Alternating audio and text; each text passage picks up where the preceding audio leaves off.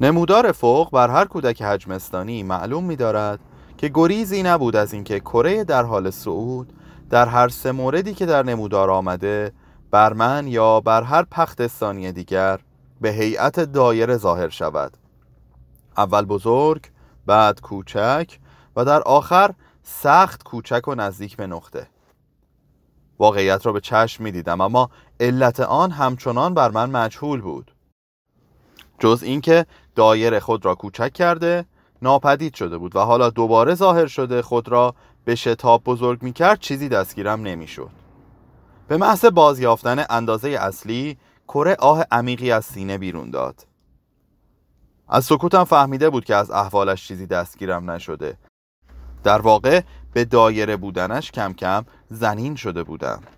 میپنداشتم که شعبد بازی است به قایت ترده است. یا آنکه قصه های خال زنک ها درست در آمده و به هر حال ساهر و افسونگر هنوز وجود دارد. کره بعد از سکوت درازی زیر لب با خود گفت اگر بنا باشد دست به عمل نزنم تنها راهی که باقی میماند راه قیاس است. بعد از سکوت درازتری گفتگومان از سر گرفته شد. کره ببینم جناب ریاضیدان اگر نقطه‌ای به سمت شمال حرکت کند و رد تابناکی به جا بگذارد تو به آن رد چه اسمی خواهی داد؟ من. خط مستقیم. با چند انتها؟ با دو انتها. فرض کن که این خط مستقیم به موازات خود از شرق به غرب حرکت کند چنانکه تمامی نقطه هایش ردی به صورت خط مستقیم بر جا بگذارد تو به یک چنین شکلی چه اسمی خواهی داد؟ فرض کن که خط فاصله ای را برابر با طول خود طی کند بگو چه اسمی؟ مربع و مربع چند پهلو و چند زاویه دارد؟ چهار پهلو و چهار زاویه حالا بگذار خیالت قدری آزاد باشد و مجسم کن مربعی را در پختستان که به موازات خود رو به بالا حرکت کند. چی؟ رو به شمال؟ خیر. نه رو به شمال رو به بالا. یک سره بیرون از پختستان. اگر بنا باشد رو به شمال برود نقطه های جنوبی آن ناچار از مواضع قبلی نقطه های شمالی عبور خواهد کرد اما مطلب من چیز دیگری است. می‌گویم تمامی نقطه های تو چون تو خود مربعی و به عنوان شاهد مثال وافی به مقصودی.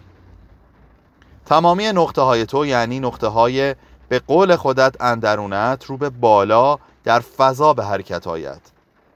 به ترتیبی که هیچ نقطه ای از موضعی که قبلا در تصرف نقطه دیگر بوده نگذرد بلکه هر نقطه خط مستقیمی مخصوص به خود ترسیم کند.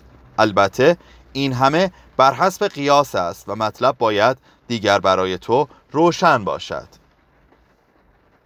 بیتابیم را فرو خوردم چون دیگر سخت وسوسه می شدم که چشم بسته بر این مهمان بتازم و به میان مکان بیرون از پختستان هر جا پرتابش کنم و از شرش خلاص شوم. چه خصلتی دارد آن شکلی که قرار است من تشکیل بدهم؟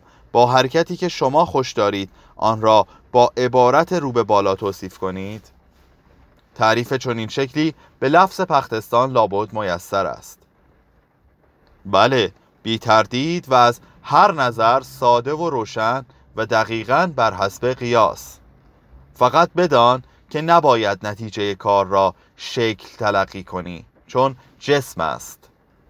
اما مطلب را برایت توضیح می دهم البته نه من بلکه قیاس.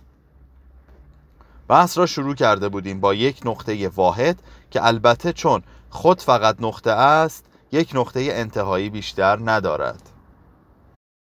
از نقطه خط به وجود می آید که دو نقطه انتهایی دارد. خط تولید مربع می کند که چهار نقطه انتهایی دارد. با توجه به اینکه اعداد یک و دو و چهار مشمول تصاعد هندسی است حالا تو خودت می توانی به سوال خودت پاسخ بدهی عدد بعدی چیست؟ هشت دقیقا از مربع خلقت آن چیزی ناشی می شود که تو هنوز اسمی از آن نمیدانی لاکن ما به آن مکعب می‌گوییم جسمی با هشت نقطه انتهایی حالا قانع شدی؟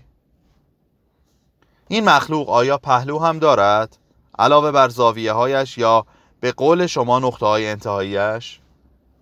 بله پهلو هم دارد. تماما بر طبق قیاس اما نه از آن پهلوها که شما می‌گویید بلکه از آنها که ما پهلو می‌دانیم. همان که شما آن را جسم مینامید.